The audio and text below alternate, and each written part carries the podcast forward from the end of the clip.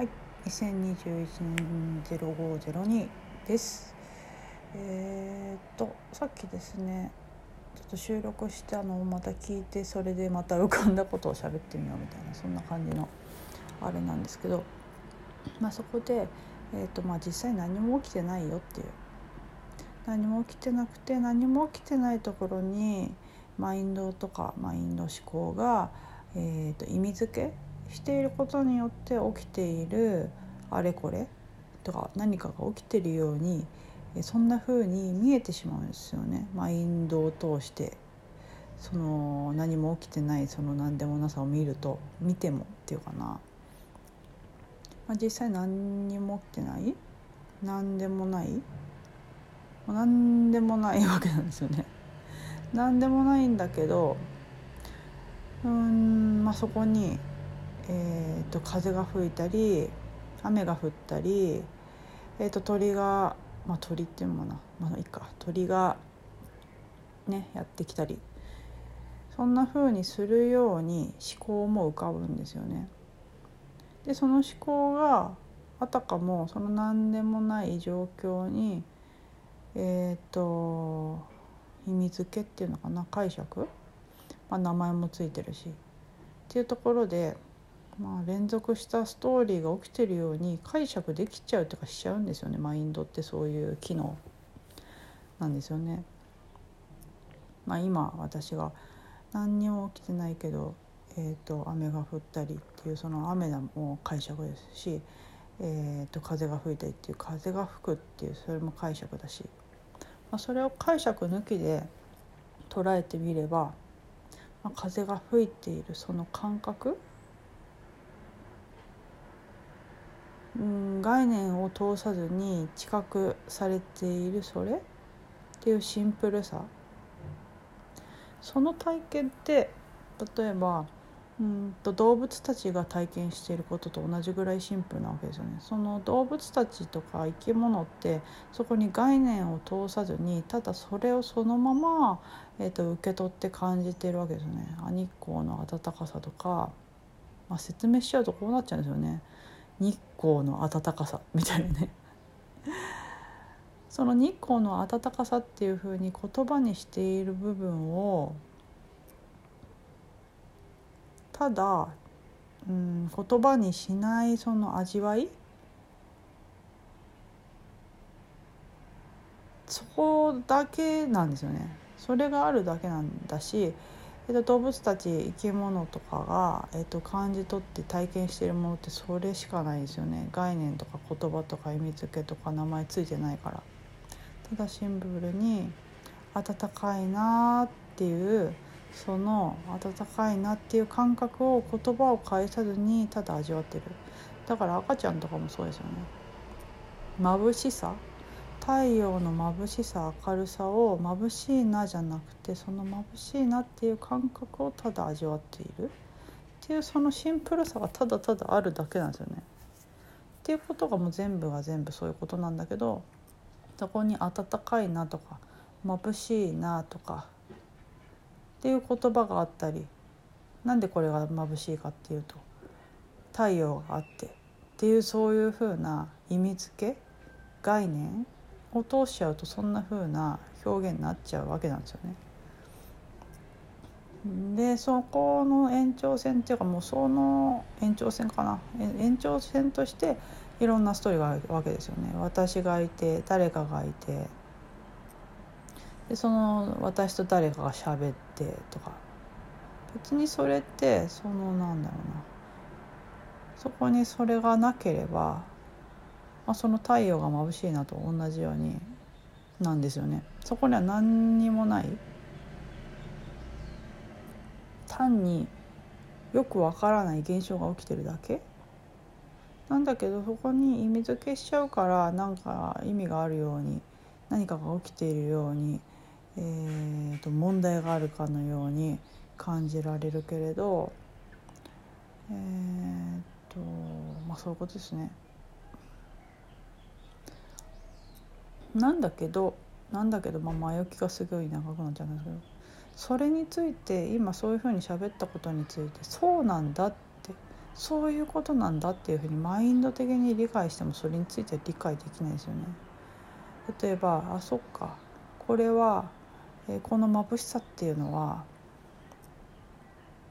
うんとなんだろうなっていうのを、えーと、体感感覚として理解してるこの感覚が全てなんだっていうのって完全にマインドなんですよねマインドの言葉の羅列でしかないですよね。その眩しいなっていう感覚が全てなんだっていうところから実際にそれを確かめてみないとその体感って得られないそこであそうなんだそういうことなんだ分かった分かったってなったらそこであのその理解だけでおしまいなんですよね。あそういうことなんだなって。だからなんだろうな。富士山っていうものを富士山の説明書を見て富士山ってこうこうこういうもので気温はこんなんでこんなんですみたいな。一番上に登った時の気温は今こんな感じですみたいな感じで「あそうそうなんだ分かった」って言ったらそれで分かったことにはなる。ほとんどの理解ってそういうことですよね、うん、何を理解するとか分かるとかって。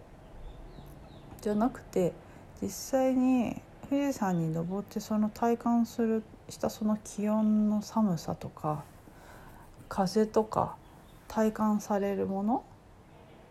っていうそれとその富士山の説明書に書いてあるそれって何にも全く違う次元の話っていうか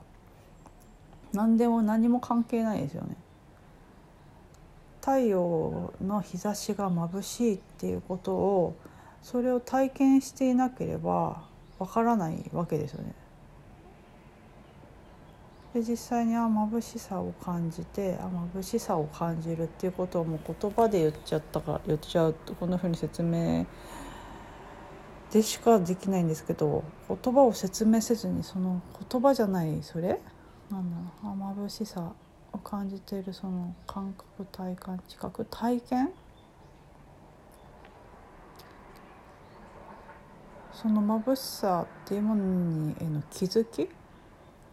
なんですよね実際起きていることのシンプルさって。それをあの言葉で説明しなくても起きてるしもう言葉で説明するっていうのは何だろうな便宜上っていうか便宜上かなそういう機能がたまたま備わっちゃっているだけの例えば誰かと私がしゃべる時に何か今もそうですよね。こうやってしゃべるっていう一つの何かそういうものが起きているわけなんですけどそこその喋るとか言葉にするっていうことをするにあたっては、まあ、言葉こんな風に喋ったりっていうことをせざるを得ないっていうかそれがそれだから、まあ、喋らなければ喋らないだけど喋るってことをすればそうなっちゃうんですよね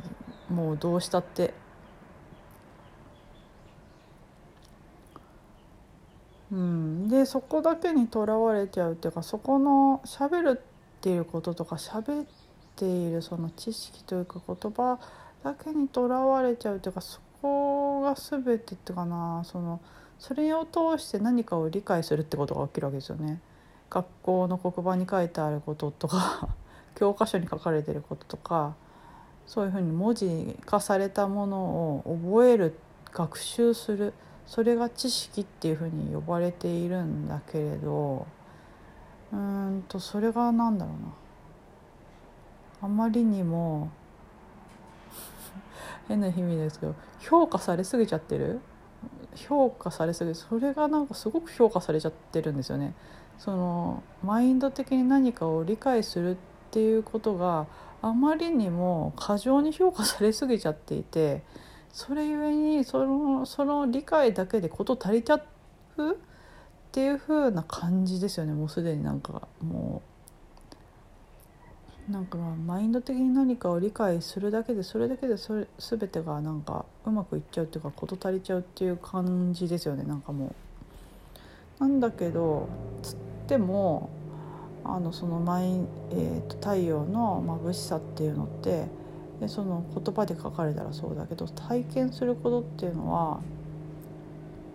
実際に太陽の眩しさを味わってみないとわからない。っていうところから本当にその単純さに気づけなくなっちゃうんですよねその知識とかマインドのそこにはまっちゃうと、まあ、それって面白いし、うん、なんかこうゲームとなんか言ってますよね。何かこうゲームをクリアしていく面白さみたいなものがある。その知識を得るとか分かるっていうことって。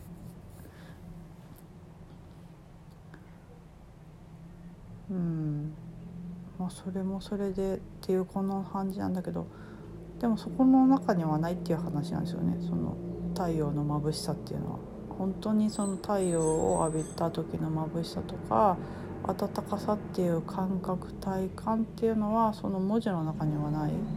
それを説明したものでしかない。その説明したものを理解してもそれを体験したり気づくことにはならなくってっていう。で実際のシンプルさっていうのはその言葉にされたものマインドの中にはなくって単にこの太陽の温かさの眩しさがあるっていうその体感覚動物とか赤ちゃんが感じている概念とか言葉を介さずに体験してるただ単なるそのシンプルなその感覚があるだけなんだよね本当はっていう。でそれについては何だろうマインドって理解しようがないっていうか分かんないですよね。マインドはそれを味わうことはできないからマインドにマインドそれ分かんないんですよね。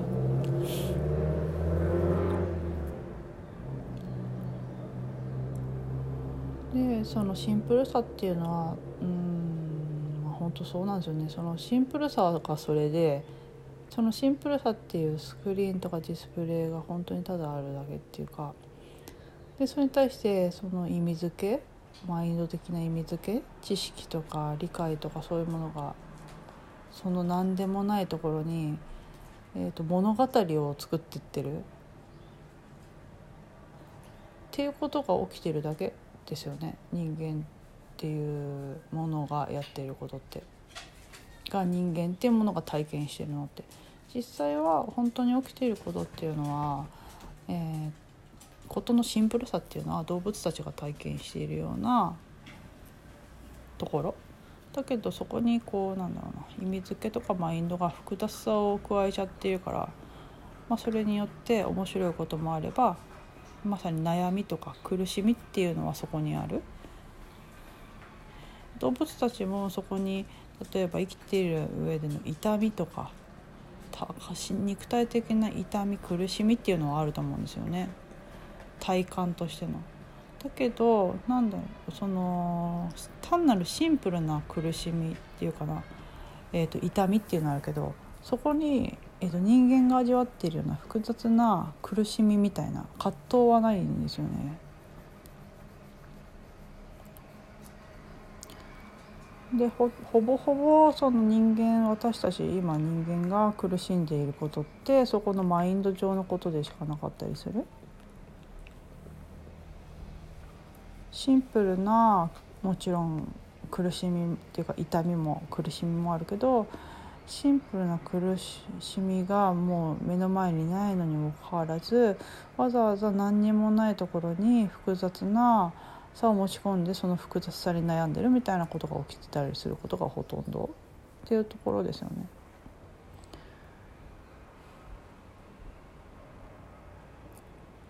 ってところでなのでっていうかなそういうふうに意味付けしちゃうとっていうかなんかなこういうふうにこううん話をまとめてみちゃうと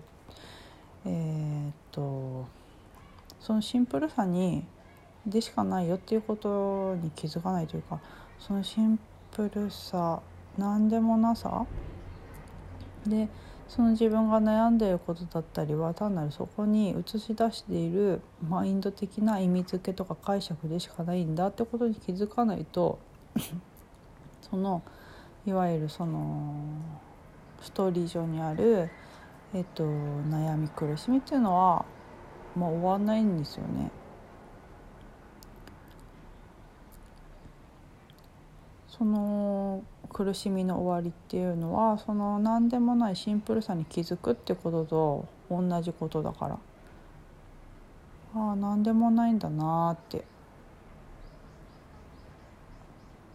それって単に思考的マインド的な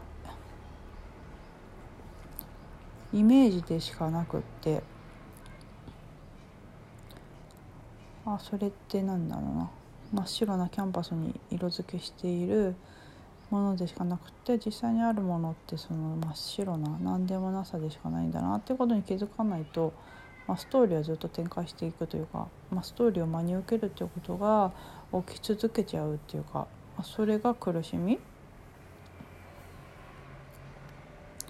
ていうところでですね、まあ、なんかこううまくオチがつけられたかどうかはちょっと分かんないですけど、